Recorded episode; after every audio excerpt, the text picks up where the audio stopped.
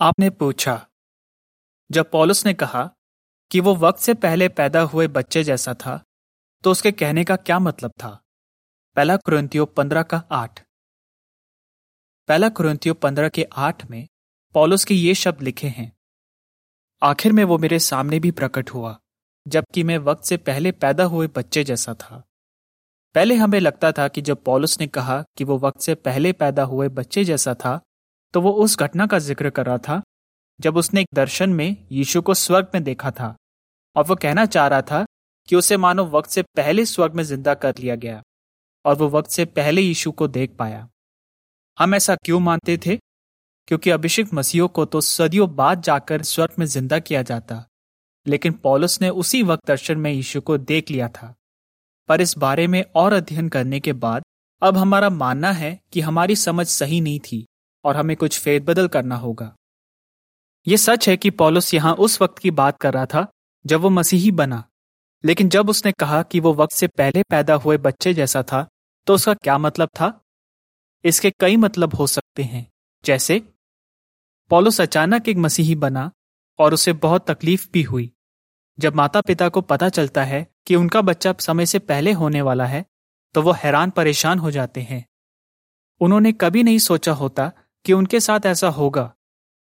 पॉलुस उस वक्त वह शाउल के नाम से जाना जाता था के साथ भी एक मायने में कुछ ऐसा ही हुआ था। एक बार वो दमिश में रहने वाले मसीहों पर जुल्म ढाने के लिए वहाँ जा रहा था। तब रास्ते में अचानक उसने एक दर्शन में यीशु को स्वर्ग में देखा। इसके बाद वो एक मसीही बन गया।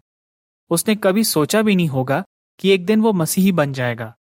और जिन मसीहों पर वो जुल्म करने जा रहा था, वो भी ये देखकर हैरान रह गए होंगे।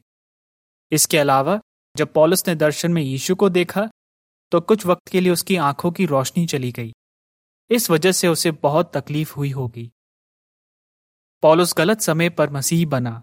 ऐसे वक्त पर, जब किसी ने इसकी उम्मीद नहीं की थी।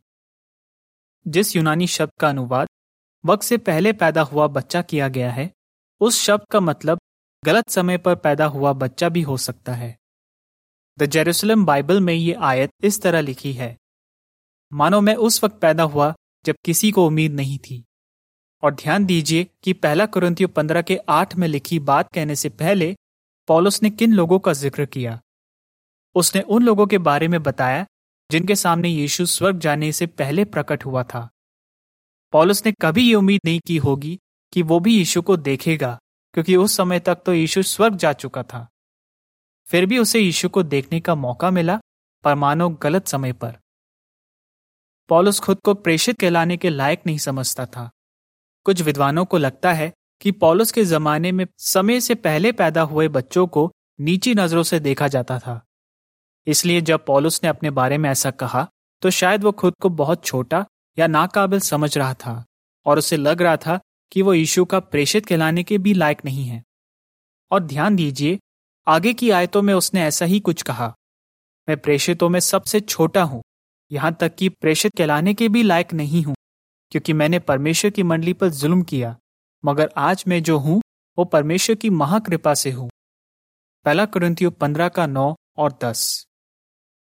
जैसा हमने देखा, जब पॉलुस ने पहला कुरंतियो पंद्रह के आठ में लिखी बात कही तो शायद वो बताना चाह रहा था कि किस तरह यीशु अचानक उसके सामने प्रकट हुआ। या शायद वो ये कहना चाहता था कि वो ऐसे वक्त पर मसीह बना जब किसी को इसकी उम्मीद नहीं थी। ये भी हो सकता है कि पॉलुस कहना चाह रहा था कि वो प्रेषित कहलाने के लायक नहीं है। उसके कहने का जो भी मतलब रहा हो, एक बात तो साफ़ है, ये दर्शन उसके लिए बहुत खास था। इससे पॉलुस को यकीन हो गया कि यीशु को सच में ज़िंदा किया गया है। यही वजह थी कि जब वो लोगों को बताता था कि यीशु को ज़िंदा कर दिया गया है तो वो अक्सर इस दर्शन का ज़िक्र करता था। लेख समाप्त।